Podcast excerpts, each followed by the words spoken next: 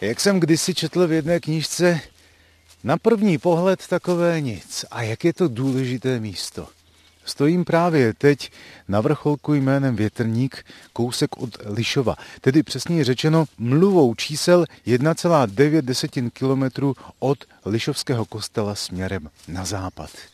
Abychom řekli ale ty rozměry úplně přesně, tak bod Větrník, u kterého stojím, je vyznačen masivním železobetonovým 11 metrů vysokým komolím jehlanem o spodní čtvrcové základně 1,30 m a o horní 45 cm.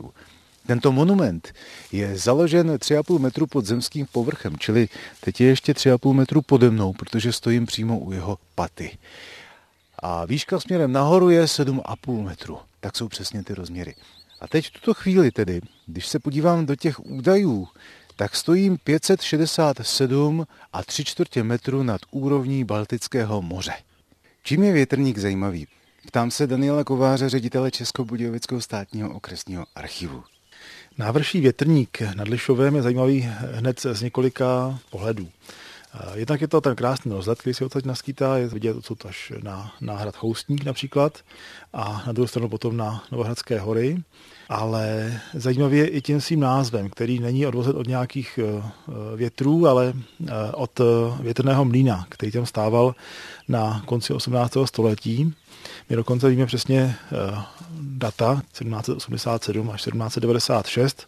Byl dřevěný, takže potom nešťastnou náhodou zřejmě po úderu blesku vyhořel a tehdejší jeho majitel, eh, mlinář Kočvara, si potom eh, pro jistotu postavil mlín vodní u nedalekého rybníka Koníře. Teď mě napadá ještě jedna věc. Pane Kováři, nedaleko odtud, od větrníku, zhruba tak 1,5 kilometru vzdušnou čarou směrem na jih, je takzvané věčné místo.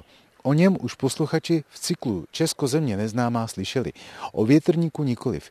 Jaký je mezi nimi rozdíl? Kromě toho, že svého času byly oba dva tyto body milně považovány za střed Evropy. Tak rozdíl je jednoduchý.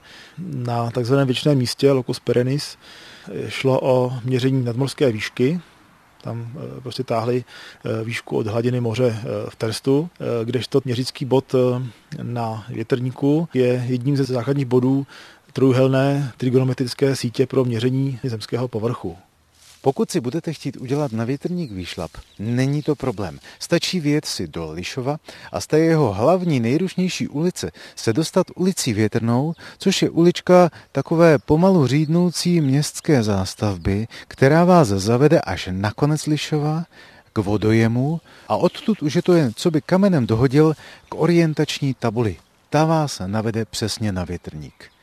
Pak stačí už se jenom kochat výhledem do okolí a za dobrého počasí spatřit třeba ten zmiňovaný hrad Choustník. Mimochodem, někteří turisté si myslí, že odtud viděli až horu Říp, ale to už by bylo přece jen příliš daleko. Nebyl to Říp, je to opravdu ten Choustník.